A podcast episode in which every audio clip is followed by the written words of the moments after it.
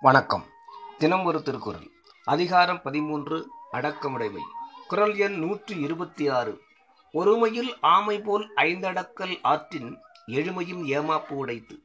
பொருள் ஆமையானது எப்படி தன் ஓட்டுக்குள் தனக்கு தீங்கு வரும் என்பதை அறிந்தவுடன் நான்கு கால்களையும் தலையையும் உள்ளடக்கிக் கொள்கிறதோ அதுபோல தனக்கு இழிவு வரும் என்று அறிந்தவுடன் ஒருவன் ஐம்புல அவாவையும் அடக்கியால பயிலுவானாயின் அவ்வடக்கம் அவனுக்கு ஏழு பிறவியிலும் பாதுகாவலாய் வந்து துணை செய்யும். விளக்கம்.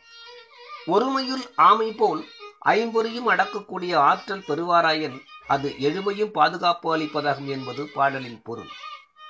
ஐம்புலன்களையும் அடக்கி ஒழுகும் தூய வாழ்க்கை பலகாலம் தொடர்ந்து பயனளிக்கும். மெய்யடக்கம் பற்றி பேசுகிறது இக்குரல் மன வாயில்களாக வாய் கண் மெய் செவி மூக்கு என்னும் ஐந்தின் வழியாக ஏற்படக்கூடிய சுவை ஒளி ஊறு ஓசை நாற்றம் என்னும் உணர்வுகளை தக்கவாறு அடக்கி காப்பதே மன அடக்கமாகும்.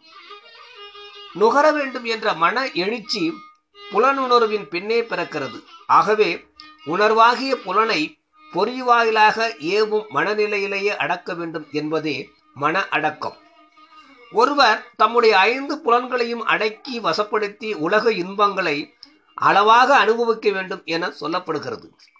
மனதை அடக்கி மெய்யடக்கத்துடன் ஒழுக வேண்டும் என்பது வலியுறுத்தப்படுகிறது.